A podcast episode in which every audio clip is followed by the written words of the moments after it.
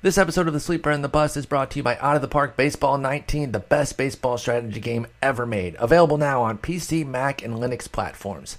It's officially licensed by MLB and the MLBPA, allowing you to take any team from any era, from any level, and run it the way you want with unprecedented depth, control, and authenticity.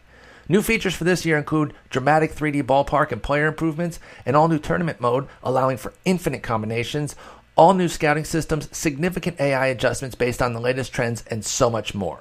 Even better, if you order now through the Sleeper and the Bus podcast, you'll receive a special 10% discount off the retail price of $39.99 by going to OOTP Developments and clicking on the order banner. Just enter the code SLEEPER19 at checkout. Once again, just go to OOTPDevelopments.com, click on the order banner, then enter the code SLEEPER19 at checkout for a special discount that helps support the Sleeper and the Bus. Thanks.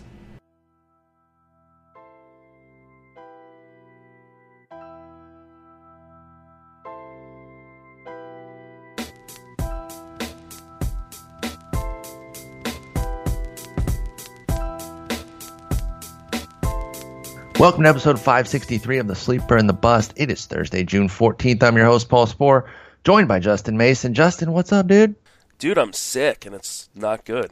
It's not good, man. Listen, being sick is never good. Let's obviously just be honest about that. But for me, I think being sick in the summer is worse. It's because, totally bad. You know, a kind of a common cold, flu, whatever sort of deal, like that kind of common sickness, which seems to be what you have, coughing and whatnot, you get hot. And so then the weather's already hot. And you're like, are you kidding me?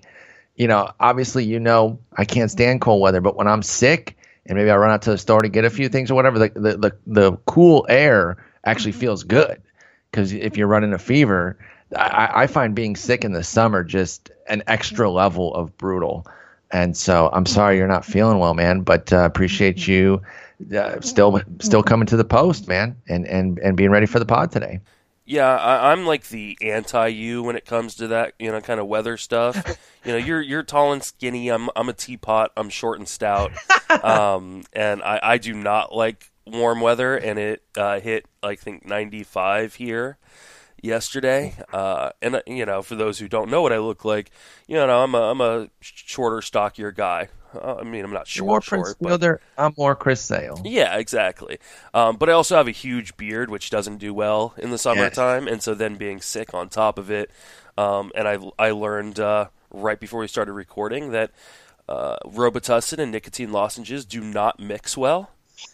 So like that's making my stomach turn. If I sound weird or if you hear like chomping or something like that, I'll try to make sure I get all the background noise and stuff out of it, but it's because I'm sick and I've got a cough drop in so I don't cough through the podcast.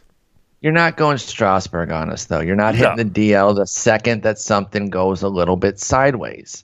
You know, I gave you the option. I said, listen, you need the week off. I got you. I got a solo episode ready to go. That'll drop tomorrow, by the way. Call Your Shot, episode 3. You can still tweet, by the way. Check out my pinned tweet.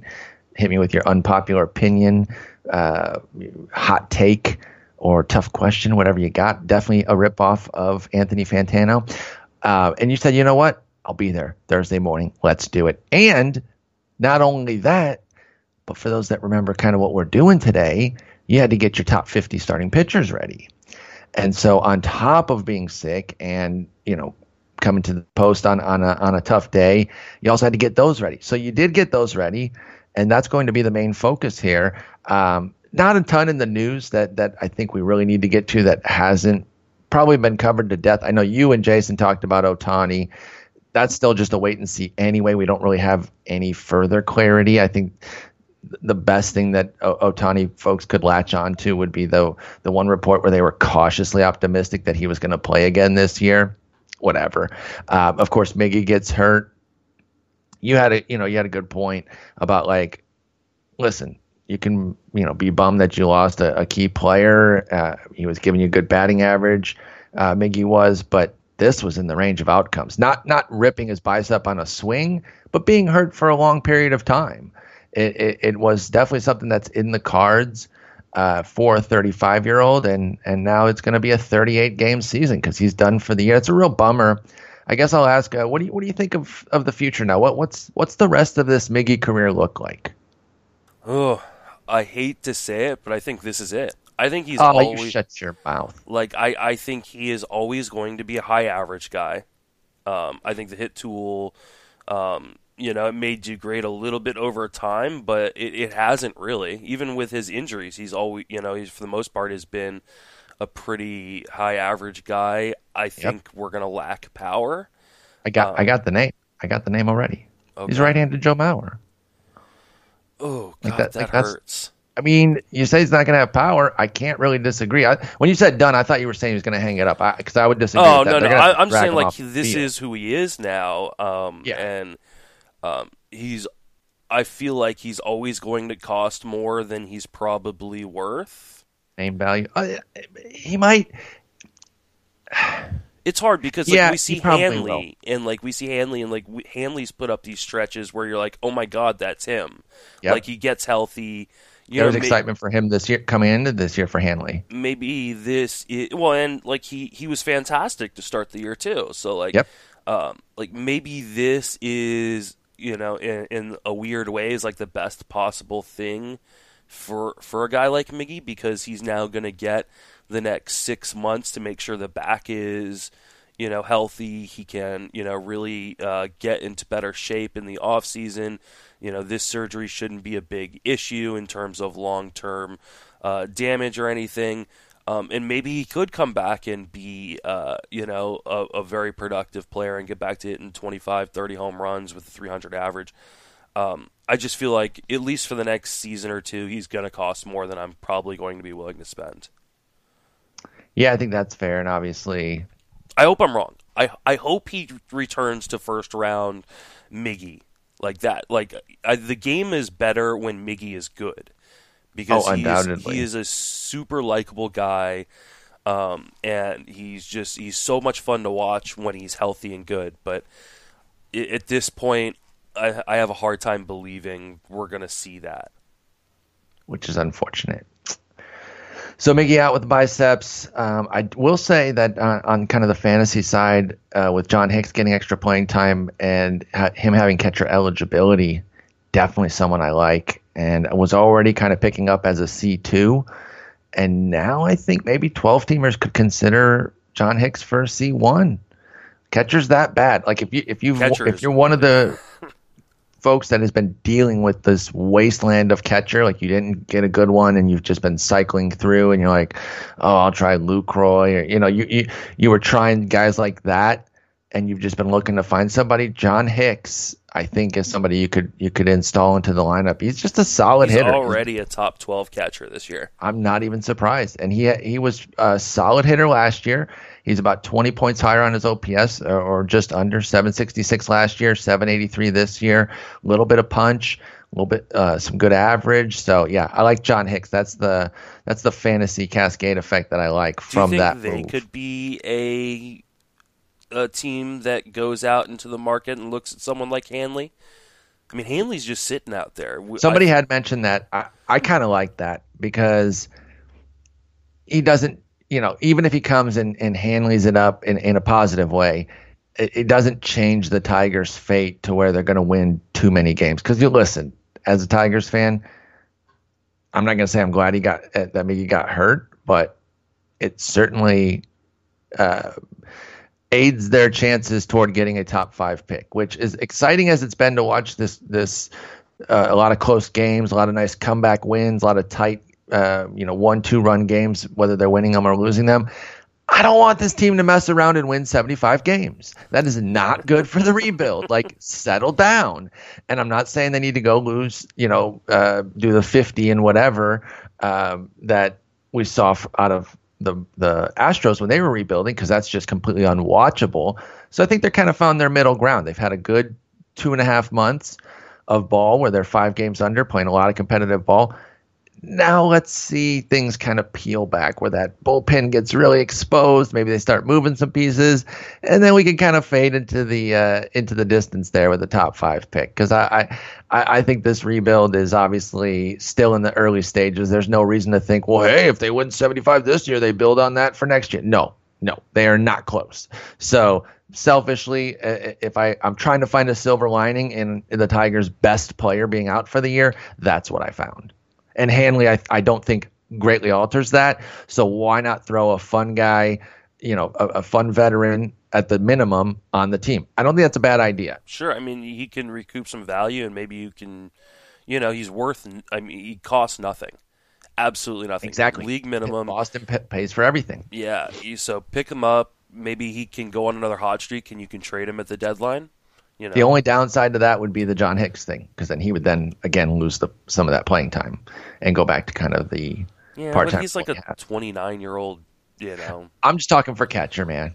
From fantasy, just, yeah. Sure. Yeah, no, for fantasy. I'm not worried about his development. Even part-time, though, like he's been like a top 12 catcher. So like if he's still available in your league, and I don't know how available he is, he's only 8% owned in ESPN leagues. I mean, he should be owned in any two-catcher format, and really any one-catcher format. He should be on a team in a lot of one-catcher formats, but not necessarily yours. That's one of those where leagues. I mean, oh yeah. I totally agree with that. So anyway, listen, let's not get too deep into the Tigers. They're not a huge team. Just want to mention Miggy a little bit, and one other one I'll throw on you here. Juan Soto, 2 more homers yesterday. This guy is an absolute monster.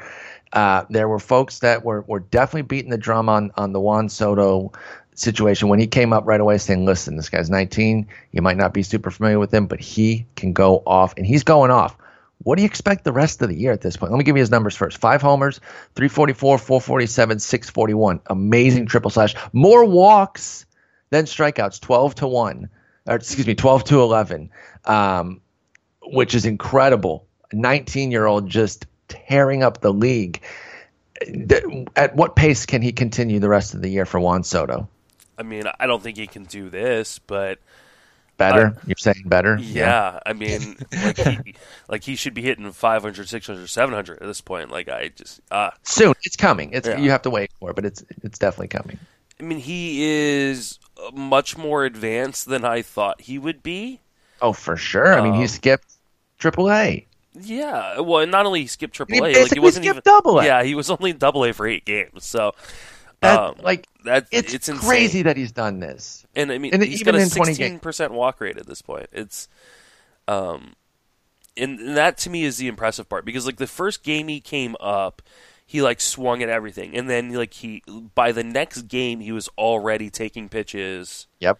And you know, had already like calmed down, readjusted his approach to what he's done in the minor leagues, which is, you know, take lots of pitches and work counts and take walks. Work the whole field. By the way, he can go up the middle. He can go oppo. 3 Juan of his Soto home runs are opposite fields off of lefties. Unbelievable, man. And he is a lefty, obviously, for those that don't understand why that's being brought up. And 19-year-old going lefty. More walks than strikeouts. He is a monster. Is he a top 25 outfielder the rest of the way? No. Oh, you know what? Yes, I think he is. And the only reason I know this is because I was having a discussion in the Friends of Fantasy Benefits staff chat. We were just talking about like so many outfielders being a little bit disappointing with their numbers this year. Mm-hmm. And right now, I believe, according to the ESPN Player Rater, Nomar Mazara is the 25th outfielder. And as much as I like Mazara, and Mazara has made some improvements, Soto's upside is so much greater with the average and even the ability to steal some bases. I think he is. I think he's right there. Yeah, if it's not close. 25, it's right there, 30. I mean, the fact that we're saying that this 19-year-old can be a top 30 outfielder the rest of the way, you know, take out what he's banked. We're talking from this point forward, and it's very legitimate. Here's all you need to know, right? This is what always gets me, because I'm not a super projections guy where I don't always rely on. I look at them, I respect them, and I obviously respect the work that goes into them, but I don't let them just kind of blindly guide me. I pay attention to them. But when you see that they're hyped on somebody like Juan Soto, systems that are notoriously conservative by design and smartly, by the way. I'm not saying that as a burn. And they both have Steamer has a 125 WRC plus with a 295 average for Juan Soto. The bat has him at a 116, 277. Even that would be perfectly. Nobody would have any qualms with getting a 277 average and a 116 WRC plus with about 10. But both all the systems have about 10 homers, but that's only in 60 something games too. They kind of need, they might need to add, because what there's what over 100 games left, or just under 100 games. Have teams eclipsed 60 yet? I think they have. Okay, but either way, I think he's going to play more than – if they have 85 remaining, yeah, I think he's going to play more than 60 of them. So the Nationals are 37-28, so they've got 65 games in the bank. Okay, so there you go. So just under 100.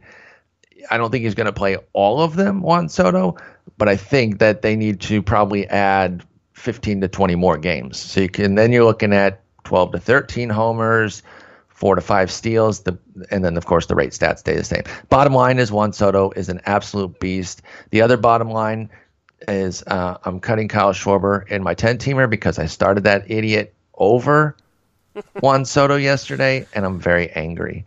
And you know what? It's not even really Schwarber's fault, but I'm taking it out on him. Yeah. Because I've had a tough time with those two. I've been very critical of Kyle Schwarber coming into the year and even during this year.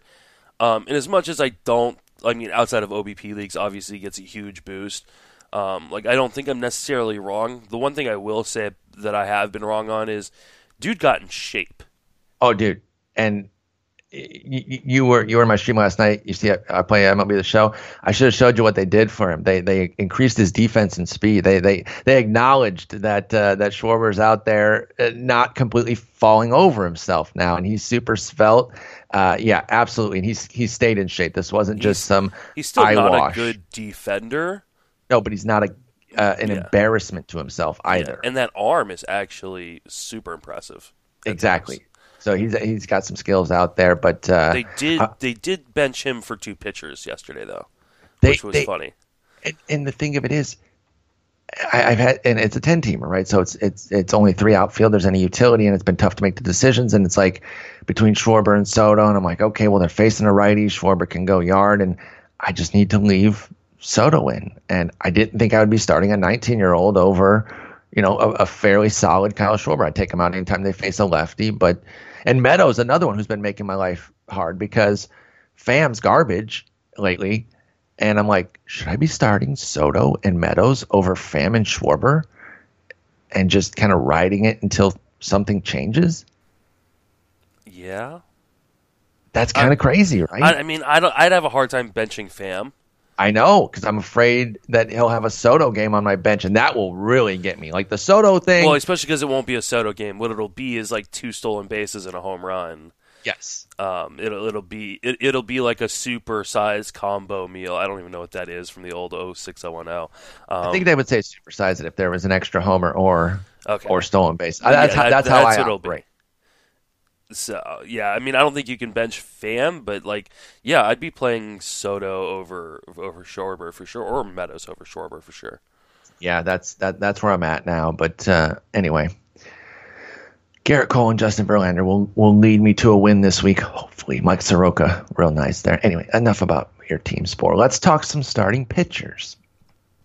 Let's do it. You were very kind to put your top 50 together. And what was the first thing you said about it after you did it? This is much more difficult than I thought it would be. And I really appreciate that. And everyone who does rankings, especially in-season ones, appreciates you saying that. Say it louder for everyone in the back of Twitter. This is exactly why I don't do in-season rankings.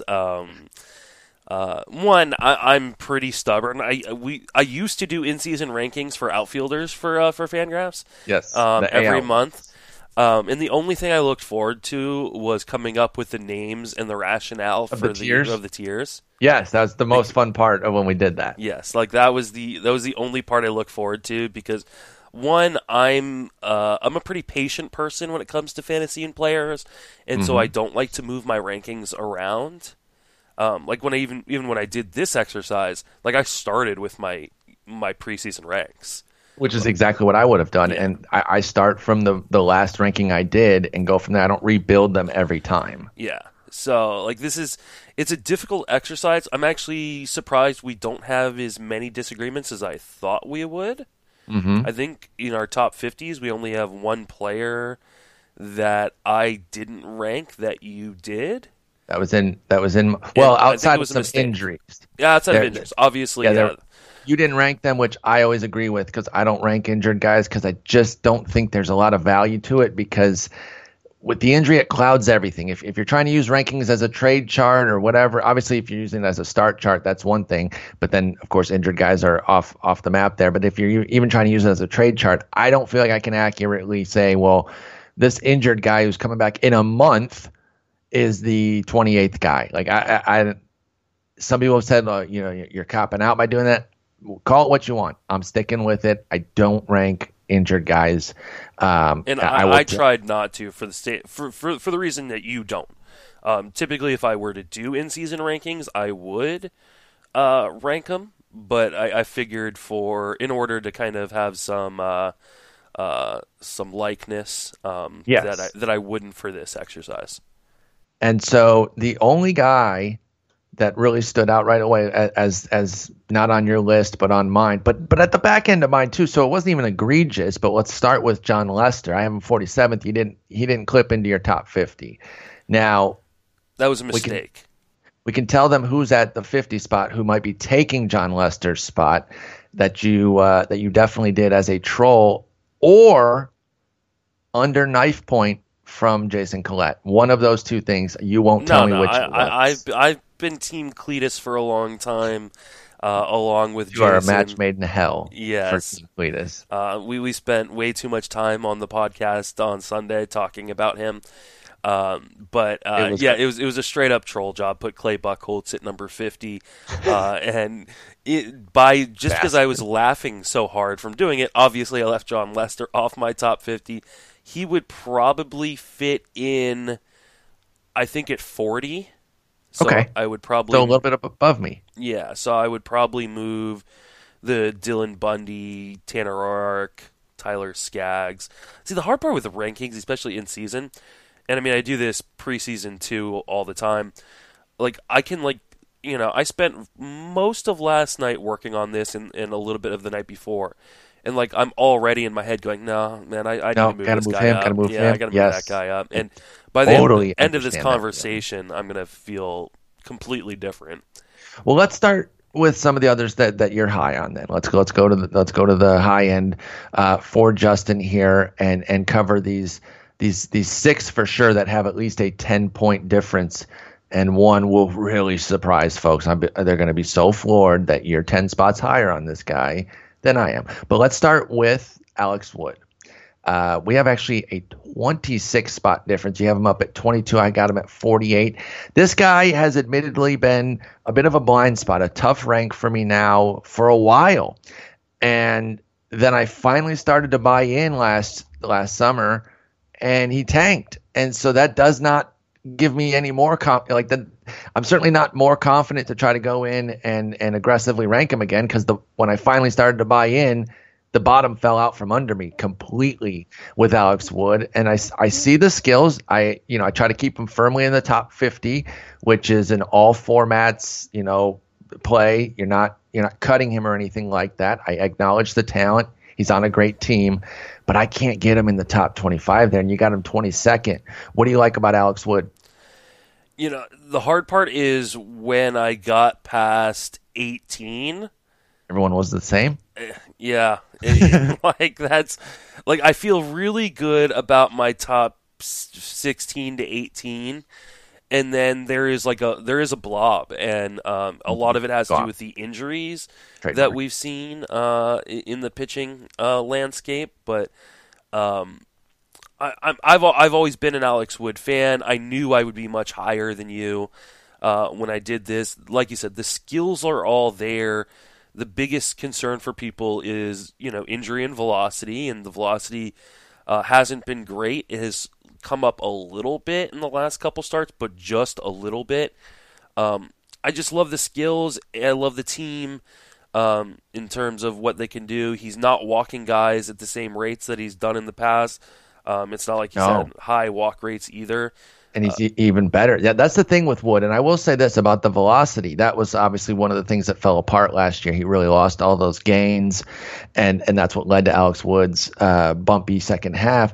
But he doesn't need the velocity to succeed. He has succeeded in the 80, 89, 91 range. Last year, he happened to be working at 93, and even the secondary stuff was faster, so he was pitching like an ace, like a bona fide ace with sustainability, and that was awesome, and it had gone on for a while. There were mechanical changes. There were pitch-type changes, so I bought in. And then he's like, that velocity was stupid. I'm going to stop doing that. And then he kind of fell back to the solid but not ace-like guy.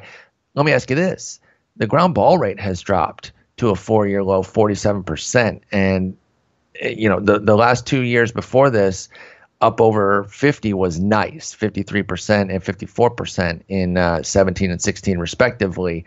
Are you concerned that it has dipped below at 47%, or is that close enough to where you think is it improving back toward 50, or is he working down more in these low to mid 40s regularly for Alex Wood? It's hard to tell because in his last start he was over 56%. Okay. But the previous three starts he was under 40, so you know, you almost wonder if like the injury issues he's been dealing with are kind of affecting his ability to get the ball on the ground. You know, and so I feel like I'll feel much more comfortable if he is at, you know, a 50% ground ball rate after this next start in terms of just for the game. So we'll see. I mean, this is a guy you're going to kind of have to take start by start and see what he's doing and kind of adjust from there. I mean, I think another great point. He's maintenance, yeah, and that's okay. And if you're committed to it, but a lot of these certain guys, players like that, a lot of these guys in this area are maintenance. I mean, Garrett Richards is maintenance. Lance McCullers even is maintenance. Yeah. A guy like you always have to keep a really close eye on him for somebody who's regularly ranked in folks' top 25. Yeah. So no, I agree. I'm not saying that as a knock exclusively against Wood, but it is somebody that if you want set it and forget it guys, you can't go for these types that are kind of bouncing up and down with their skills and on and off the DL. So that's Alex Wood. You have him 22. I got him 48. Our next big jump here is actually somebody that fell outside my top 50. But just outside, and he makes yours at age 38 is what I almost said, at slot 38. It's Joe Musgrove. I got him 52. You got him 38, so we got a 14-point difference there. We both like him, so this is definitely not a why you know, what do you like that I don't. But I am curious your thoughts on Joe Musgrove now that we've got a few starts under our belt. He's out there. He's healthy. He's pitching well. What do you think of Joe Musgrove's outlook the rest of the year here? I mean, I think a lot of it's going to be dependent on health and how many innings we think we're going to get. But the fact that he's missed so much of the season, you would think that gives him a really good shot to, you know, actually get to the finish line. Yeah, pitch the rest of the way. He looked really good in his, you know, time back. He's getting lots of swings outside of the zone. Swing strike rate is decent. I think that, you know, and the park really works in his favor. So this is a guy that I'm really high on and hopeful for. I mean, as high as you can be on someone I've got ranked, would you say 38th? Yes. You know, so I'm encouraged. Walk rate is great. Home run rate is great. Ground ball rate is at exactly 50% so far. We'll take it. Let's go. Yeah, like he's not the guy who's going to win you your league, but like I feel like this is a guy who could pitch a 3.4, 3.5 ERA and strike out an inning, you know? Yeah, and he's at 2.16 ERA, 1.12 WHIP right now. We know that ERA is going to go up for Joe Musgrove. But one thing that hasn't really surprised me, because it's what they do, is that they've kind of got a good fastball working for Joe Musgrove. That's kind of Pittsburgh's thing. And there was concern that he was going out to Pittsburgh with a terrible – he had a minus 7.7 pitch value on his fastball last year. And everyone's like, well, that's what they do is fastballs. Like, what are they going to do with this trash fastball? Well, it's at a positive 0.8 so far in 25 innings. And so that definitely works. They've incorporated a cutter, which is, you know, in kind of the fastball family as well, and he's throwing that 21% of the time, and that also has a positive pitch value. So you look at those two pitches kind of together, and you're working at a 1.7 p-val between a fastball cutter situation. And again, that doesn't surprise me. That's Pittsburgh's MO. They've got the ball on the ground for him. A lot of good stuff here. They've cut into his homers, and that's why I liked the move for both. I thought getting Garrett Cole out and into Houston was going to really help him based on what they do with pitches, because they get him away from the fastball a little bit more and accentuate his secondary stuff. And I thought that Pittsburgh could be a good learning area for Musgrove to figure out how to maximize his fastball. And so far, both of those things are playing out. So I like him, too. I got him at 52. One of the things, too, though, I like is the fact that, like, we haven't seen a dip in velocity from him moving back to a starter's role. Correct. In fact, it's up. And the strikeout rate is up just a tiny bit, so we haven't seen, like, a dip there. Like, usually we will see dips in that, you know, or when guys move into relieving roles, we see gains. And so to not see those losses is really encouraging. No, I completely agree. I like Joe Musgrove, and I think our difference in rankings here definitely speaks to the, kind of the glob situation there, because also the amount of guys I didn't have to rank because they were injured. That's true. That certainly helped. Like we lost a good 5 or 6 guys. We lost some good men out there. Yours. Well, yeah, we really did. Like Buehler, Fulte, Strasburg. I think we actually both still ranked Fulte. Well, I would have had Buehler super high too. I would have had him I would re-rank him and put him up to 0 with. I love Walker Buehler. I'm so bummed that he got hurt. That's so lame. My 38 actually is another big difference that we have here. I had Jose Quintana at 38. You got him up at 25. I could totally get behind this. Again, this is going to be more of one where I'm eager to hear your thoughts, but I'm not going to be starkly disagreeing. I think the only thing that's had me concerned, because I'm with you on the whole patience and trying to stick with the guys who have proven track record. I'm not going to move them too wildly, but the walks are why I eventually did start to move Quintana down, and he was a top 25 guy for me coming into the year. Started to bump him down, and even with the walks, like I said, you're only talking 38, which is just not that far talent-wise from the top 25. But you got him top 25, Jose Quintana. He's been better than he was to start the season, but the walks still pop up every once in a while. In fact, he only has 2 outings where he hasn't walked at least 2. And the weirdest part for that is walks were never really part of Jose Quintana's game. In fact, limiting walks has always been a feature for him. So do you have any concern about this walk rate? Or I guess if you do, it was muted because you still have him top 25. So let's just say, what do you think about Jose Quintana right now? I feel like he's pitching better as of late, which is important to me. And for me, it's the curveball has looked better and the fastball has looked better as of late. He just looks sharper. I should probably check his velocity readings and see if, maybe he's gained some velocity over the last couple starts. But that wouldn't surprise me. Let's see. Yep, he averaged over 92 miles an hour for the first time all season in the last start. So I think he is starting to be more comfortable. I think he is starting to work better with his battery mates. Like the team he plays for, like the defense behind him, I've been very patient with him, and I've advised other people to be very patient with him. And I think this is the beginning of better things for Jose Quintana. So you're obviously still buying, yes. Right? You're going to go out in the market and still say, hey, sure. Let's buy. And I think, and I don't think you have to pay much because it's not exactly. Like he's been extraordinary. I think there's a discount still. I think there is a discount. Those that still have him have definitely believed, but they now see 3 qualities. Actually, he's an out shy of 3 straight quality starts. He had 5 2/3. But they're going to see 3 good starts, and if they were kind of ready to move on, but they wanted to see a little bit of a turnaround, now they're saying, okay, I can go out and ask for a fair price. And I think you can reach an agreement with somebody on Quintana without overpaying, or the person in question feeling like they're getting fleeced. So I can totally get behind that ranking. I don't think it's egregious, even though I have him 13 slots lower. A similar split, in fact, the exact same split, 13 points, right by each other again. Mine 39, Mike Clevenger. You're 26, Mike Clevenger.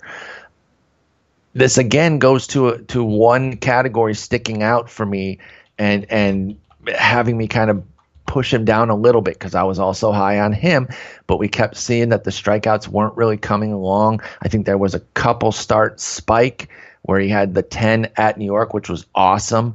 But then he's been kind of back to solid but not great strikeout rates. In fact, that's his only time with 10, and he's only been above 5 three times this year for Mike Clevenger. So the strikeouts are why I had him there. I'm a little bit more firm on this one toward my ranking than yours, whereas Quintana, I'm a little bit more open to it. But talk to us about Mike Clevenger and whether or not you see that strikeout rate coming back this year, or if you're content even at a 21, 22% mark to have him as your top 26 guy. This is kind of a hedge, and it's in a weird spot because, I mean, if I'm just looking at skills and things like that, maybe I should have him below Ross Stripling and Eduardo Rodriguez and Andrew Heaney and Tyson Ross and even Corbin. I'm not moving him. I know you've been out on Corbin. We'll talk about. We'll talk about. I'm sure we will. But like, I don't know. I just like I watch him pitch and I go, "There's more coming."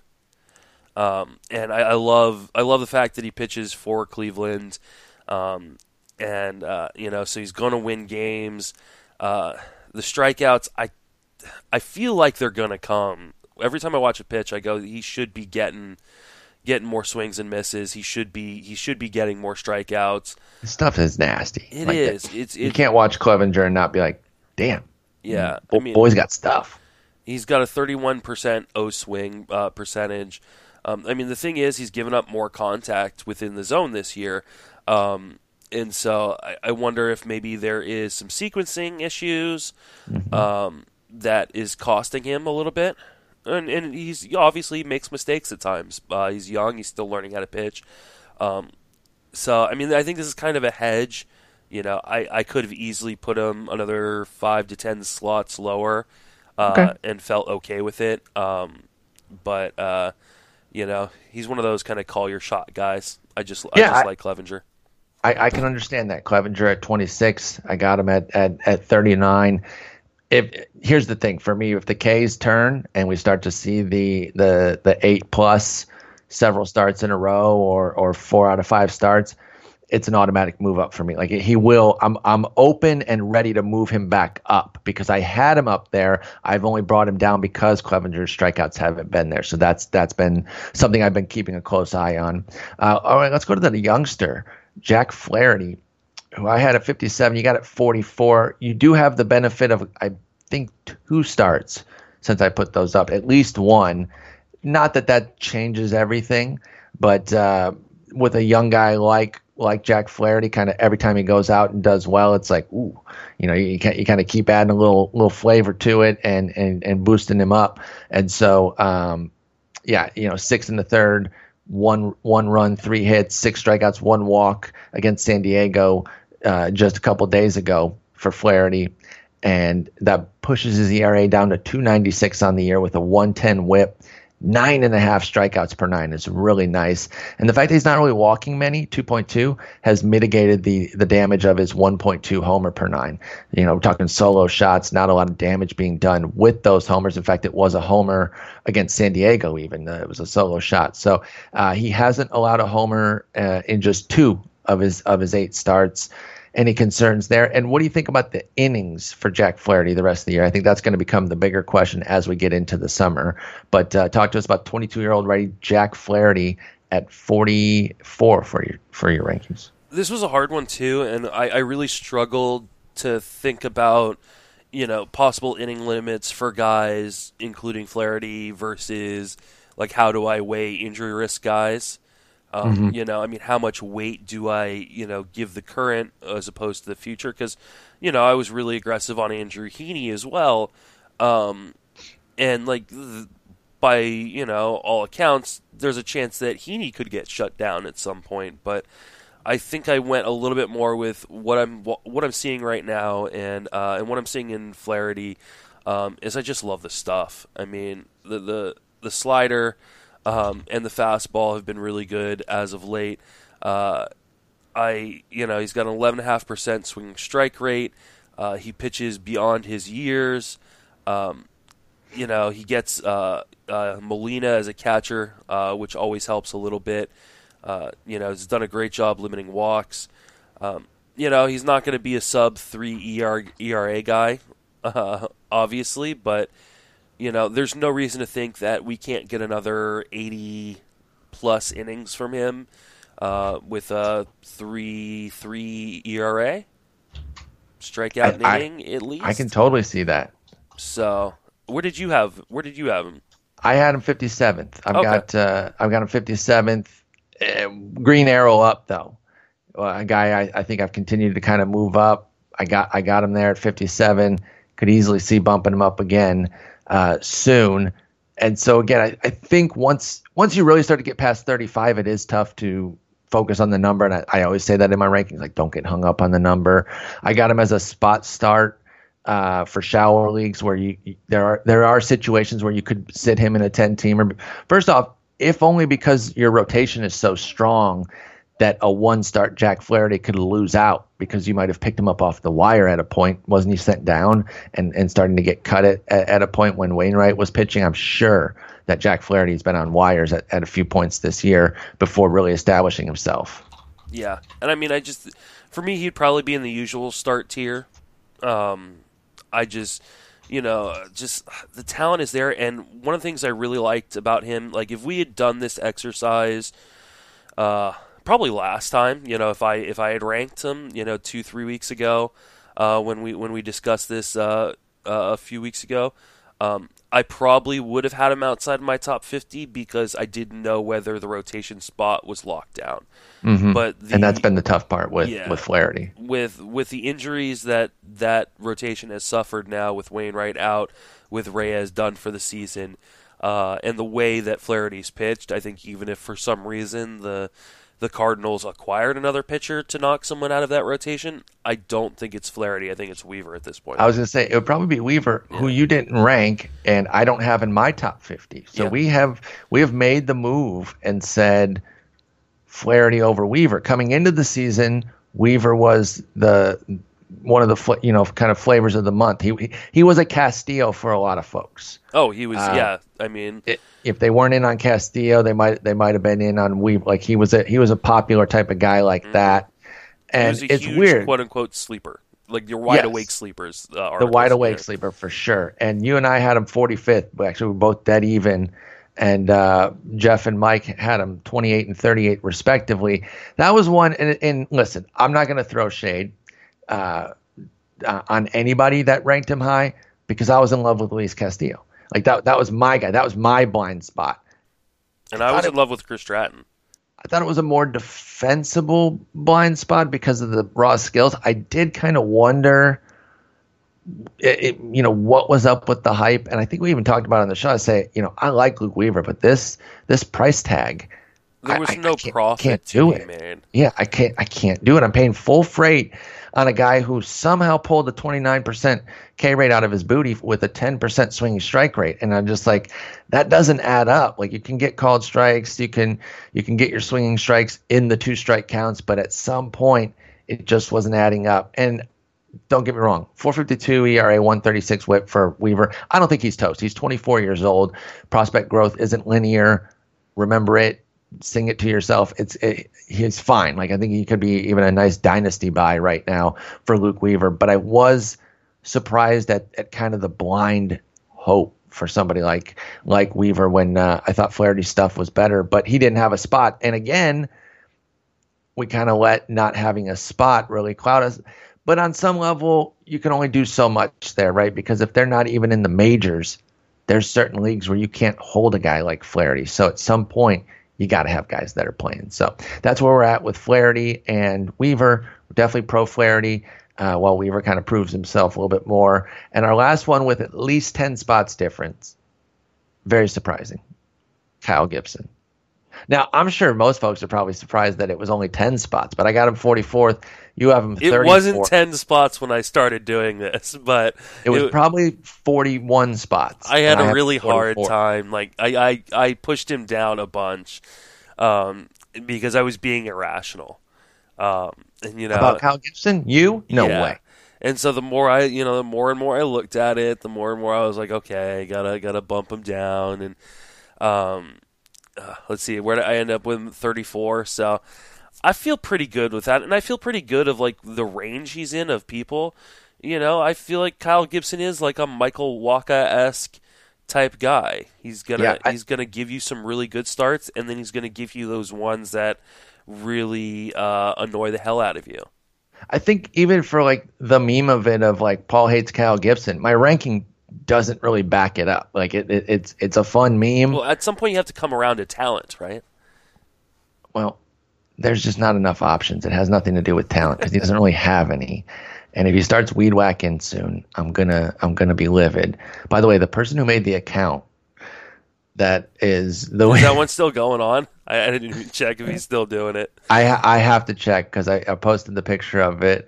Paul Spohr's landscaper on Twitter, and then the direction, the location was Paul Spohr's window.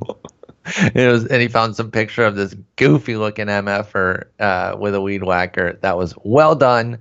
Well done. That's actually Mats_big_mole is the actual @ for that account. But that was very funny to change your name to that. But Kyle Gibson, way to get me and Paul to both follow you. Like that's the way to do it, right there. It was genius. It was. I love how he deleted all of his other tweets. He committed to the bit. That gets you a follow, man. Mm-hmm. You're gonna commit to a bit like that. I'm in. Don't mind me, just doing my job. Listen, jokes aside. He's pitching well. He's got a 25% strikeout rate. With the 10% walk rate, it's kind of canceled out by the fact that he's not allowing a lot of hits. Kyle Gibson doesn't give in as much anymore, and I think that we're seeing that because his walk rate wasn't good enough to constantly give in anyway. If you're going to tote like a 4% walk rate, but you still had a high hit rate because you were just kind of filling up the zone, that's one thing. But he was at an average like 8% while still giving up 10.5 hits per nine, and it's just like, what the hell are you doing? Now he has a very nice 6.9 hits per nine rate. And like I said, the 25% strikeout rate, 3.45 ERA, 1.19 whip. Projections are a little bit leery, though. Zips and Steamer and depth charts are all above 4. The Bats got him at 3.96. What's your ERA projection for Kyle Gibson the rest of the way? And if you say something sub 2, you're fired. I'm going to say I think it's 3.6, 3.7-ish. Okay. Yeah, I don't think that's outlandish. I think it's going to be a 6.2 ERA personally, but I don't think what you're saying is outlandish. No, I mean, he's getting good swings and misses outside of the zone. And I'm loving the pitch values progression this year. So several pitches working, too. Exactly. That's a big thing for Gibson is that – he's got a 4-pitch mix that he can kind of go to, and if something's not working that day, he's got something else in the bag that he can kind of lean on a little bit. And his fastball's working, velo's up about a mile per hour, half to 1 mile per hour. So he can work with the changes. Like he made changes at the end of last year, and he's continued with them because he's made changes before and then gone back to whatever didn't work. Exactly. The whole funny thing about Paul hates Kyle Gibson is that I didn't used to at all. I've bought in, and I've been around for the 2.507 ERA seasons. Like I've ridden this roller coaster, and that's why I didn't want to jump in this year. But I didn't know there was going to be a 25% strikeout rate. I've come around to it, and I was telling you that Spot started him a bit in that aforementioned 10-team mixer. And now he's back out on the wire. Somebody else cut him again, and I was like, well, now I think I got to get him. I think I have to get him now at this point and see what's what. By the way, I was just tabbing over the our pages and the blog. It shows all the recent articles. Effectively Wild episode 1230. Our cast is in the jackpot. First off, if you don't know what that means, y'all, the actual phrase is our ass is in the jackpot. Mm-hmm. If you don't know what that means, you're not alone because it's a ridiculous phrase. Nobody knows what it means. Well, we do now. That's awesome. It is related to the single greatest clip in sports history that you can no longer see. That you can no longer view. Good job, MLB. You're really killing it out there. The Thor ejection from last year. He throws behind somebody, gets ejected right away. He starts losing it. Oh, yeah, it's the Chase Utley thing. He starts losing it. Terry Collins goes absolutely ballistic. Tom Hallian is mic'd up so you can hear. It is awesome, and I absolutely love every bit of it. So, of course, MLB's going out and blocking the videos on people's Twitter. Like, be a more tone-deaf league for ways to connect with fans. I'm sorry, but you're not going to sell me on this being smart in any way. You can find it somewhere, though. People have downloaded it. Just look for it. I should have downloaded it is what I should have done. Like, for me, like, don't get me wrong, the Terry Collins part is pretty fantastic. And I also love the Thor, like, what do you mean? I was just throwing a fastball. Yeah. Like, you know. No. And Tom Hallian's not having any of it. No, you're not doing that. You're not doing that tonight. No, I can't throw an effing fastball. So no, you can't throw it 2 feet behind him. No. But for me, it's like, I've always kind of wondered, like, what does an umpire actually say?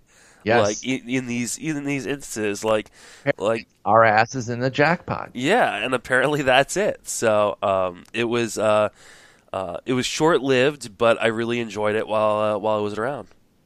Yeah, it was absolutely excellent. It'll keep popping up. You know, what is it called? The Barbra Streisand effect. Like the more you're trying to keep something from somebody. They're going to want to see it. Let me see. The Streisand effect is a phenomenon whereby an attempt to hide, remove, or censor a piece of information has the unintended consequence of publicizing the information more widely, usually facilitated by the internet. And I think that's what we could have here. It's like, why are you trying to hide this? First off, so because the guy swore, because there's some swearing in it, like, is Terry Collins embarrassed by it? Why? He was the one who went out and freaked out. Like, we didn't know he was freaking out just because we know what he's saying. No, it's obviously because, like the ump is saying, like, I have to do this or I'm going to be in trouble. Yeah, that's true. That's true. It's this whole idea that MLB is controlling the umps. And he was saying, you know how I feel about it. Our ass jackpot, yeah, which is a very common phrase that everyone uses. You know exactly what that means. I'm when someone says tattooed on my neck. A neck tat.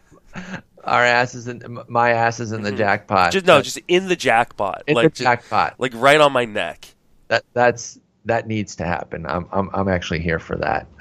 But yeah, it's an amazing clip. If you haven't seen it, again, I think you can find it. You'll have to do some digging now because they're starting to pop them, but again, people are going to keep putting it up. It's the greatest 2 minutes. But anyway, tangent there. Sorry about that. Kyle Gibson, we're pretty close. You're still the high man on him. I'm not surprised there, but I can't really bug out on a 34 ranking. Anybody else that we're between 5 and 9 spots difference that you really wanted to talk about here before we go to the ones that I'm more enthused about? Let's see. I mean, we could talk. I mean, do you want to talk about Corbin? I mean, I still have this. Our biggest difference on my end. I was just looking at the rest of yours here in the 5 to 9 spot range. Here is one I do want to talk about. Snell, you got him top 10. I don't know how you can't. I mean, I got him 16. That's how I can't. I mean, and really, I want to put him above Syndergaard because Syndergaard is the only guy on the DL I did rank. Yeah, and I had him there because I already had Syndergaard at 8 because he wasn't hurt when I ranked mine. But, I mean, like, when you get past pitcher 6 or 7, you know, you get past the Garrett Coles, you get past, you know, wherever you've got Verlander, DeGrom, Severino, you know, the 3 remaining of the big 4. 5 days. Like there are warts on these guys, and so I mean, like, how long is Paxton going to be able to hold it together? Is Carlos Martinez actually healthy? Because he doesn't look like it. Well, he is baby. Like, he's admitted to saying that he's kind of babying things a little bit. Yeah. you know, to protect himself, which is not great because the results have not been all that good as a result. That was a terrible sentence structure there. How long until Trevor Bauer turns into Trevor Bauer of old, or gets suspended for doing something stupid, or hurts himself on his drone? You know, what is Zach Greinke?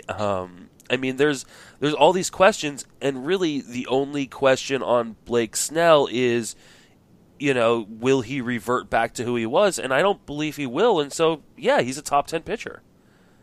Wow. I mean, like talk me out of it. 16th. It's track record. Like, that's the argument against Blake Snell, in my opinion. And it's a viable track record, though. I mean, it's a viable argument because you do have Paxton ahead of him. You have Greinke, or you have him ahead of those guys, Paxton, Greinke, Bauer. I'm not going to argue because they're kind of in a similar situation. But then Carrasco, you know, had a little bump that freaked people out. Now he's got two great starts in a row. I've got Charlie Morton higher. You know, he doesn't have a super lengthy track record, but injury risk. He was really good last year. I mean, here's the thing. First off, I have Snell higher than Morton anyway, so I don't really want to vehemently try to argue Morton. But with Snell, it's not like he doesn't have injury risk because he pitches, so you have injury risk. Of course, but I mean, there's obviously a difference in the injury risk between a guy like Snell and a guy like Charlie Morton, a guy like Lance McCullers, a guy like... I would make a case that there isn't necessarily, though. I think Jeff Zimmerman's work suggests that it's not as large as we think unless it's a chronic injury. If it was like the same shoulder or the same elbow, or with Eduardo Rodriguez, the lower half, if it's the same thing, if it's a chronic thing, sure. But otherwise, if it's multiple injuries of a random nature, they aren't inherently more risky than a guy who maybe hasn't been injured in that same time period. That said, listen, I'm not trying to cut down Snell. I just, on the heels of 4 months, really, I'll give him the last 2 months of last year and then 2+ this year. I don't know if I could go 10 yet. I like it, though. It's bold. I think it's very bold, and I respect that. But I just... and I got Bumgarner. I had Bumgarner ahead of him. Now, that you definitely have the benefit of seeing a couple more starts of like solid but unspectacular Bumgarner, and I'll probably bump him down. Now, I am curious on Bumgarner because you had him 19, and I actually have him something. I had a hard time even getting him to 19 personally. Yeah, he's actually one of our bigger differences. But again, I'll probably have him down at least 4 to 5 ranks, but we would still have a difference there. I have him 12. You got him 19. You are a Giants fan, so I am curious your thoughts of watching Bumgarner. You're not thinking that this is some rust with these 2 starts that have been pretty meh. Are you concerned beyond kind of getting his feet under him and going? Because it's 12% strikeout rate. Maybe has some people freaked out, but it's kind of his spring training though too. No. It is. At the same time, I was concerned about him coming into the season prior to the injury. People remember that, hopefully. I was worried coming off of the shoulder injury at the end of last year that he did not look like the same pitcher, did not have the same command within the zone. I still feel like that. And if he doesn't have that, then... he's not as special of a pitcher. Mm-hmm. And I mean, one of the things that made him special coming, prior to the dirt biking incident last year, was the fact that you could rely on Madison Bumgarner, and I don't believe that anymore. Okay, I mean that's a change because that's the one thing is he's the steady guy, the set it and forget it. I'm not worried about the injury that he had this year. I'm more worried about any lingering effects from the injury last year. The finger injury is whatever. He broke his pinky. It was an unfortunate incident. He lost, a couple months because of it. But I'm more worried about that maybe there's some lingering long-term effects. And he did get squeezed a little bit in that Miami start. that I think, kind of cost him and really got under his skin. And he's one of those guys that things get under his skin and it can affect him on the mound.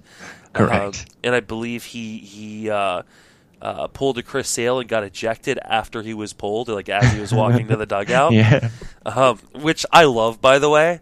I do too. I would definitely have, if I was a pitcher, I would definitely have ejections. Like I'd be ejected 32 times a year. Just after, every time I walk off, yeah, like unless I'm pitching a no hitter. Second inning, that was trash too. F you. You're out, sport. Yeah, I was already out.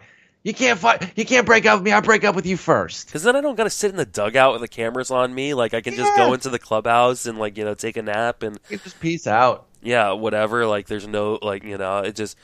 Unless I'm pitching a complete game, yeah, I'd be getting tossed too as soon as, Bruce Bochy came and got me. Yeah, just got to talk trash immediately. So, no, listen, I get some trepidation with Bumgarner right now. It's definitely not something I would move on because I'm not selling low off of two clunky cards. But a re-rank right now would have him down a few spots. I wouldn't overreact. I think I would probably have him like 16, 17 area, and I've got him 12 right now. But let's go to the top end of my differences with you, and it is Corbin first. An 11-spot difference. I've got him 18. You've got him 29. Here's the thing for me with Corbin. The reason I kind of remain steadfast in where I'm ranking him is that we keep talking about this velocity drop, and yet there's no skills drop with it. He continues to perform well. Virtually every start except for a couple hiccups. I think it was an inning or two against the Reds that he ended up giving up 6 in 6, but struck out 10 and walked 1. Like I'm not too worried about that. And then his most recent start wasn't anything you're writing home about. 5 1/3, 6 hits, 5 runs, 4 of them earned, 3 walks and 5 strikeouts against Pittsburgh. But I mean, those 2 starts are 2 of his 3 where Corbin's allowed 4+ runs. Everything else has been 3 or fewer. And so, I don't know. I'm still seeing a lot of success here, a lot of strikeouts. How much should I really be worried about the velo if he's going to continue to pile up the Ks and limit damage? He's got a 3.10 ERA and a 99 whip. So, I'm still pretty geeked on Corbin, but you seem a little bit more concerned based on some of the stuff you're saying that maybe you weren't even going to put him as high as you did. I probably struggled with Corbin more than any other pitcher because, and it's probably the pitcher I get the most heat for outside of Chris Stratton, which people just like to troll me over, who's been great in the month of June, by the way. But I am concerned not just with the velocity. The slider doesn't look the same. It just doesn't have the same bite that it did earlier in the season. The pitch values are down. It looks more like a league average slider, which is not good. No, because it was the driving force, and leaning into that slider has been a huge factor for Corbin. And there are a bunch of minuses in these recent outings. Not egregious, minus pitch values, but just as an example, in his first 5 starts for Corbin, 3 of them, the slider had a 2.5 pitch value or higher in a single game, which is really nice. Now, over his last 5, 4 of them are negatives, and the one positive is a 0.6. So the fastball has actually been carrying the load. So despite the velo drop, his fastball has then been kind of getting the job done results-wise. So it's been an interesting season for Corbin, and I didn't have a ton of love coming in for him. He was a trendy sleeper for some folks. I know our boy Bogman from ITL was in on him for sure, and I wasn't against him, but I wasn't scooping him anywhere or anything like that. It was not quite Gibson-y, but it was a situation where I've done the Corbin thing, and so I was playing the wait and see game. I had him down at 67. You have him at 83 though, so you hate Patrick Corbin. I always have like intensity. Yes, I always have, and I mean those people. Like if you bought Patrick Corbin, considering where he was going, you've already won. Correct. I'll take the L on Patrick Corbin. you know, because he's already been better than I thought he could be this year. And though, I mean, I don't know what people saw in him at the end of last year that made them think that he could be a top 40, top 30 starter. But like you said, there were people who believed and maybe saw something that I didn't.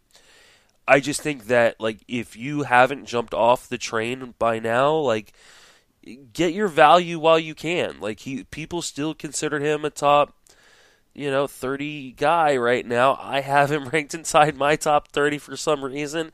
Like, go get that value. Patrick Corbin, in a 12-team mix, non-keeper, Patrick Corbin for Juan Soto. Juan Soto. It? Okay. Michael Brantley. Oh, God. It's like two guys I've hated forever. This two is like, enter. Only one can leave. Yeah, this is like choosing between two abusive parents. Oh, my God. I'm going to take Brantley. Oh, okay. That hurts. That one, I mean, it's tough because of his health. I don't really question Brantley's skills. It's really more of a health situation for me. See, that's what I wonder too about Corbin is something like why is this velocity dropped so fast? And at first I was like, okay, well, there were a couple games where he wasn't throwing the slider as much, and I was like, okay, this is an injury issue. But I mean, the last three games, he's 40% of the time, 32% of the time, 51% of the time. So, yeah, like, he's not afraid to throw it. So maybe it's not an injury issue, but I just, I don't know what, like, there's something going on with him and I can't figure it out. No, and it is perplexing because we're not seeing the results fall off commensurate with the velo drop. Like I said, a couple bumpy starts, but nothing that says, like, wow, Corbin's broken. Here's one that might surprise you as a comparison, but this guy's been so good that I wonder if you'd go Patrick Corbin or Eduardo Escobar, who's made Minnesota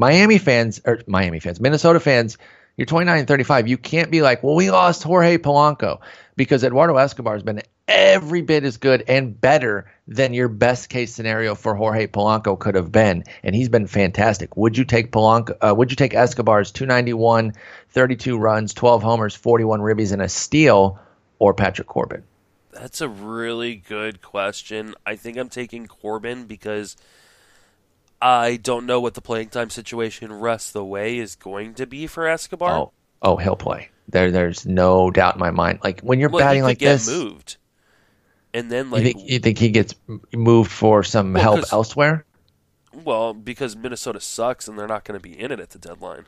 Oh, no! I don't think that's true. I think that they're going to still be hanging around. They're going to be one of those teams that people believe they should sell, but they're close enough in the second wild card that they're not going to sell.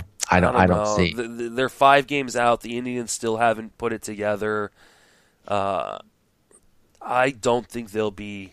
I mean, I don't think they'll be in it by the time we get to the deadline.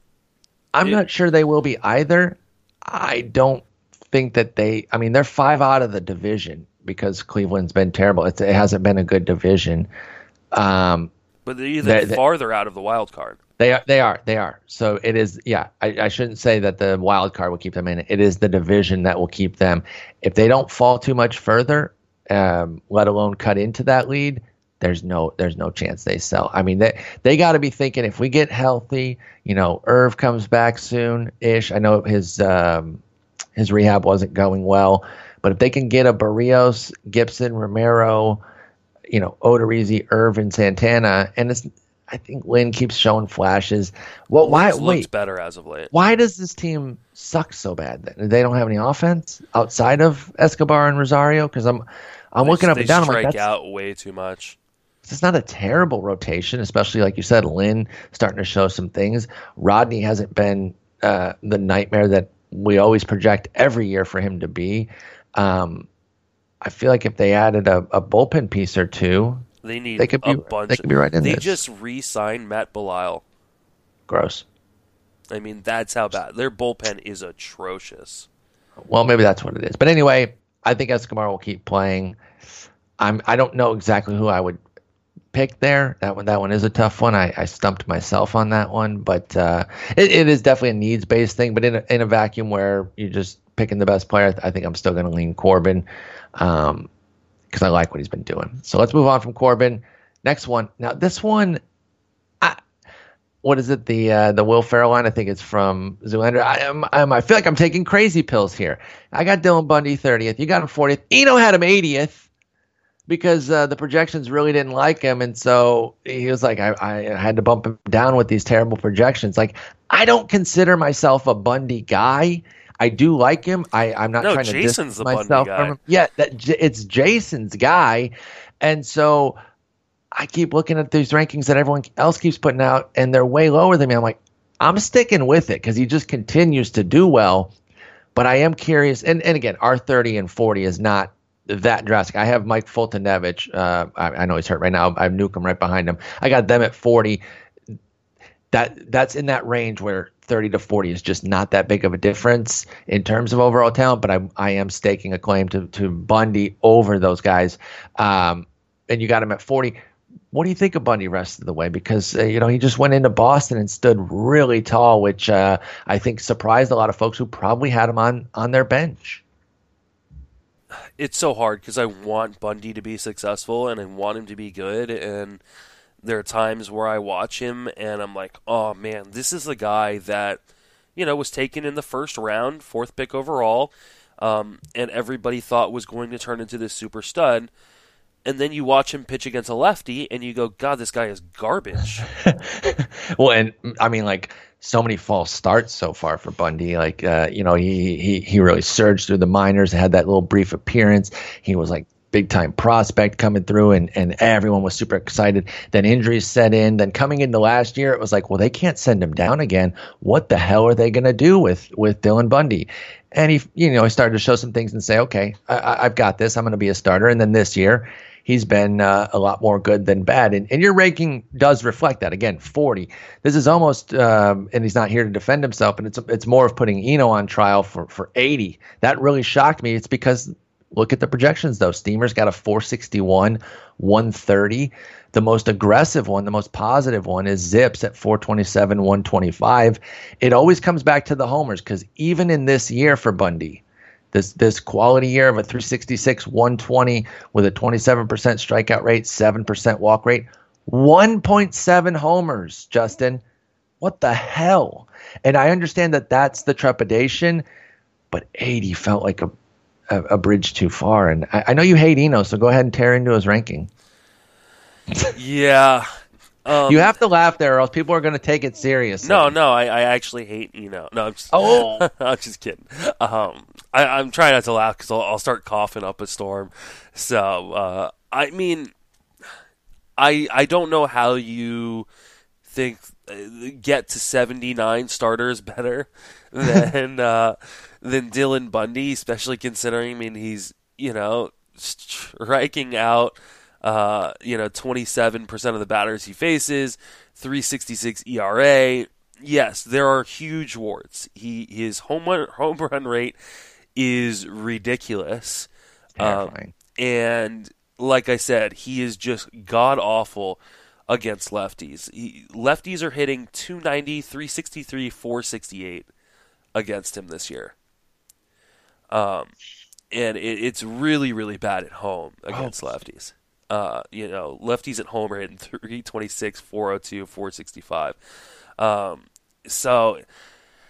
He is the guy that I thought he was coming into the season. He's going to be excellent at times, and then there are going to be times where you're going to be cursing yourself for starting him.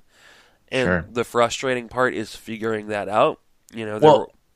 And he had that absolute nightmare in KC, and then followed it up with a gem that nobody got. 3 brilliant starts, right? I mean, I'm sure everyone had him on their bench that time, and I think he's been pretty good since. But immediately after, and that's, I've been trying to talk about this on the pod and on Twitter and saying, like, listen, guys, I know we want to analyze everything and really focus on being detailed and adjusting our teams, but not every start is actionable. That said, a 0-out 7 earned run is going to freak people out. And I bet it, like you're saying, a lot of people missed the next start, which was 7 shutout. You cannot get more wildly different than not getting an out against KC and giving up 7 runs on 4 homers to then 7 shutout innings the next time out. Like, that is absolutely wild. I think that's more impressive than Johnny Vandermeer's back-to-back no-hitters because it's so wild. And then, you know, he was solid in Boston right after that, 4 runs in 6 innings. I'll take that in Boston. It was three homers there. Then he goes 9 with 14 strikeouts at the White Sox, 3 runs. Baseline quality start against Washington, 11 hits. So he was dodging some of those raindrops, but then 15 shutout innings over his last 2 starts, including 8 shutout against Boston. So Bundy's been all over the map. He's got 3, 4, 5 multi-homer games, though. So even with that, almost encourages me a little bit, because even with the big home run issue, at least it's contained. If it was like 1 to 2 homers every single game, I think that would have me more concerned. That said, the volatility is what has people freaked out, I think, with Bundy, right? Yeah, I mean, you're just waiting for that awful start. He's been great since that Kansas City start, 2.09 ERA since then. But like you said, like, it's either the walks or it's the homers. And unfortunately, in the Kansas City game, it was both, and that's outs, dude. Yeah. Well, and it was great because I can't remember who was facing in Tout Wars, but he had him. Suck it, whoever you were. I think it was Dr. Rodell or whatever his name is. But you know, complete tangent into Tout Wars, but like, that's why, like, people are like, well, why'd you do that stupid pitcher, you know, pitcher heavy strategy? Like, that's why, like, that got him like negative 2 or 3 points or something. Like that awful start where he didn't get an out, gave up 7 earned runs. It had to have cost him. It so cost huge. Him like negative 4 points or something like that. It just was like ridiculous. It did nothing. Like, we're holding our own in that league, by the way. You're 4th. You've got the most points scored in the league, I think, don't you? Or either the most points scored or most points scored against you. One of the two. It might have been most against, because, yeah. I think Seeley has the most scored. He does. And I think my point differential is very close. So I'm lucky to even be over 500 if you do my Pythag there. But I like my crew. I think my crew's still doing it. I think you and I are going to be in this for the long haul, so I think so too, and it should be a lot of fun. But anyway, don't need to get too far on that tangent there.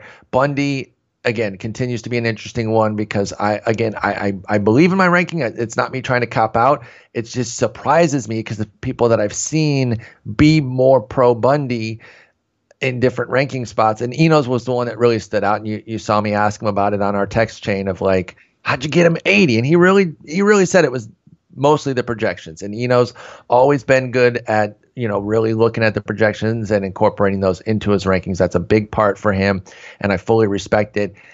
I'm not. You and I aren't.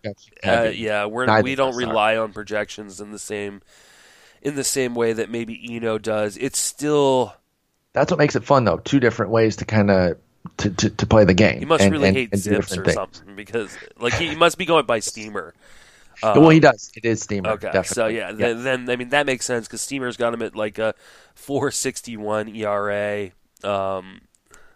I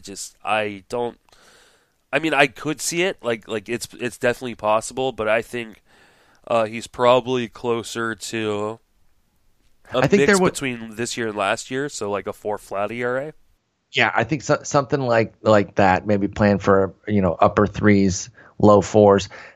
All right, we had a little technical difficulty there while I was talking about Bundy and his home run rate. The point I was saying was, you know, that he had a 3-start run there, that there was some speculation that it could have been injury that he was playing through by the Baltimore broadcast. They were talking about, I think it was Thorne and Jim Palmer, with those 3 terrible starts. That's doing a lot of work to that bottom line with the home run rate, so maybe he's not a huge home run issue.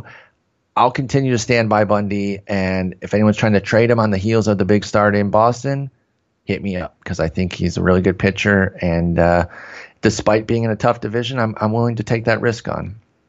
All right, let's talk about a couple more here and finish up. Very egregious of you to put Justin Verlander at 6. No, I'm just kidding. I have him 2, you have him 6. I'm not really concerned on that. I want to talk about somebody that we don't have a lot of difference on. You briefly mentioned his name. I'm curious just your thoughts the rest of the way, though, on Ross Stripling, because we both have him in our top 30. He's been awesome.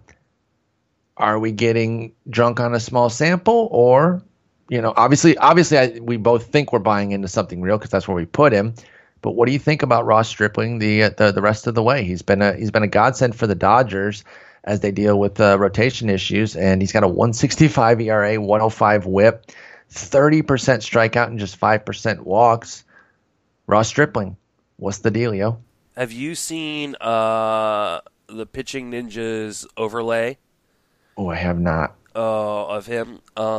It is disgusting. Like, it is one person throwing two pitches. It's with the difference between his fastball and curveball, right? Mm-hmm. All right, I gotta find this. Like, the mechanics are identical. Pitching Ninja. Ross Stripling. Sorry, I'm listening to you. It's absolutely disgusting. This is not the same pitcher we've seen in previous years. This is the version... this is exactly what I was talking about when I was talking about Snell. And what it is you at some point you've got to just go, this is legitimate. I believe in these changes. And this is who he is. And the only thing we're holding against him is track record. Mm-hmm. And I'd be a hypocrite not to say that Ross Stripling is a top 30 pitcher right now. And the thing of it is, okay, this is bugging out, and when technology doesn't work, I am irrationally angry about it. So, is Kyle Gibson your internet guy? Clearly, he runs Google Fiber, and I'm very angry with him right now. Anyway, I already know what it looks like because it's going to show the tunneling, and that's why he's been so good. And despite only having, and I say only kind of in quotes because an 11% swing strike rate is fine, but it's not elite. It's not something that you would normally expect to generate a 30% strikeout rate. But he also gets a lot of chases. And the difference between those two pitches, he's throwing his curveball a lot harder. And so trying to read the difference between the two is extremely difficult. And I think that he has kind of a hybrid breaker similar to Kluber where it breaks out as two different pitches. But I think he might say that it's just his breaking ball, Stripling, like a fast version, a slow version. I don't know. It might be two completely distinct pitches according to him, but I think it might be one of those just hybrid beast breakers. And he's been absolutely nuts. I agree that it's a different pitcher. I have a hard time not buying into I think a 350 the rest of the way is kind of the regressed ERA that I would plan for with the potential to be even better. Like, I don't think he has to go to that level either. Obviously, he's not going to keep a 1.65, but if Stripling was more of a 3 ERA guy the rest of the year, I wouldn't be the least bit surprised by that, because when you watch him pitch, you see how it works, and it shouldn't surprise you once you sit down and see a couple of Stripling starts. And the Dodgers need him. Oh God, they do, especially with the microfractured rib for Buehler, and of course Kershaw already on the shelf, and the aforementioned Wood. You know, he's been an injury concern at times too. Maeda just came back. They're always kind of shuffling. Sometimes with pitching, their ass is in the jackpot. You know? Yeah, completely.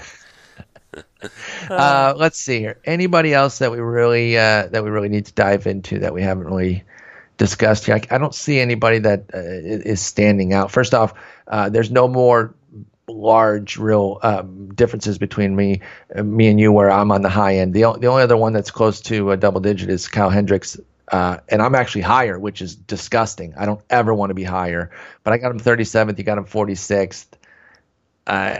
Maybe I was just trying to avoid the Cubs trolls for a minute, and I whatever, I'm fine with that. Again, that's in that range where it's just not different enough for me to be like, we have this sharp difference. Because let me see, who do I have at 46? At my 46 is Tyler Skaggs, Arrieta, Lester, Keuchel. Keuchel's going to move down, though, by the way. Waka. Yeah, I mean, I could easily – like there. That's the same tier, by the way. That's my usually start tier. And, again, I don't get bugged out on the number. I really focus on the tier. If you have Kyle Hendricks, you're starting him virtually everywhere. If you see like a Coors or a really difficult offense that you don't like on the road or something in a 10 or 12 teamer, you could sit him.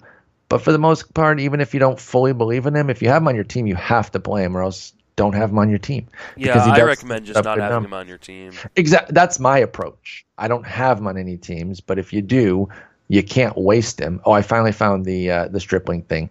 The way that breaker dies, that's insane. For me, it's the watching him and his mechanics during the overlay. It does not separate into two videos until the ball is released. Till the very end, exactly. So try picking up what pitch is coming at you until that ball is in the dirt. And you wonder how some guys take these flailing swings at some breakers. You're like, what are you doing there? It's because they were thinking fastball. They sold out for it, and then they look like idiots, realizing that it was a curveball. I unretweeted it just so I could retweet it again for people if they want to go find it. That's a great idea. I also did the same thing, and I see that you tagged me, so thank you very much. All right, Justin, I think that's going to wrap us up. You need to get some rest. You need to get healthy, and I need to just go. I don't know what I'm going to do. I'm going to wait for the Weed Whacker guy to come because I know he's going to come and ruin my day at some point. Oh, that's right. This is Thursday, so usually he's here by now. Soon. Yeah, he'll be here. He's coming around soon. I think it's usually when we have to go a little bit later on Thursdays. Yeah, he'll be coming around soon. I don't usually stream during the afternoons anyway, but if I did, it would never be Thursday afternoon because that a-hole would be right outside the window while I'm trying to stream, and you would just hear weed whacking noise. But you should invite him in one time just to be on the podcast. That would be so funny. He'd be like, we'll sit down and interview him. Like, you have to just call him Kyle the entire time. No. My name is Rick. Yeah. Shut up, Kyle. Why do you come around every time I start podcasting? I mean, I don't know, man. Like, why do you keep podcasting on Thursday afternoons? We come at the same time every week. I think you're kind of the idiot here, aren't you? Touche, Kyle. Get the hell out of my apartment. And that's how that would go. Anyway, I don't think we're going to post. We could post your rankings if you want. But you were just doing it so you could say, hey, I disagree with you here because I actually have somebody here. And that's what I say. If you got real beef with the rankings, that's fine. Let's throw talk them in it the over. Show notes or something like that for people so they can look at it on the site. I don't actually want to write anything. So no. I can do that. Put Kyle Gibson at number 4. I'm already writing 4 to 5 roto write-ups a week and over 5 times a week over at Fantasy Alarm. No. I need you to write it up with notes on 1,000 words on each player, right? No, just 20. You just have to write up 25 of them. You have to write notes on half the list. Okay. That's it. Just real quick. Just whip it up before you produce. Before I go to bed. Yes, before you get some sleep. All right, man. I'll let you go. I'm not sure what the weekend schedule looks like with everybody. I know me and Jason are gonna take this Sunday off because it's Father's Day. Oh yeah, that's right. And you guys are both fathers. So it'll be Nick and I. You guys aren't fathers. We're alone losers. Yeah, not that we know of. And so we'll be podcasting Sunday evening. So that'll be the next. Oh, and I'll have a solo dolo tomorrow doing the Call Your Shot. So if you wanna hit me with some hot takes, check out. We got a guest episode next week. We do have a guest episode. Do you want to give away who it is or hold that? You. We can give it away this time. I'm pretty sure Jake is gonna. Jake, MF, and Seeley, boys. Which will be great because I'm playing him this week in Tot Wars. So no matter what happens, somebody's gonna be talking a lot of shit to the other person. Be some trash, exactly. And it's 2 epic trash talkers. Neither of you are gonna back down and be like, No, it's gonna be straight heat. So that will be perfect. We will have him on next week. So solo tomorrow, fireside on Sunday, Jake next week. It'll be awesome. Justin, feel better. We'll talk later. Boom.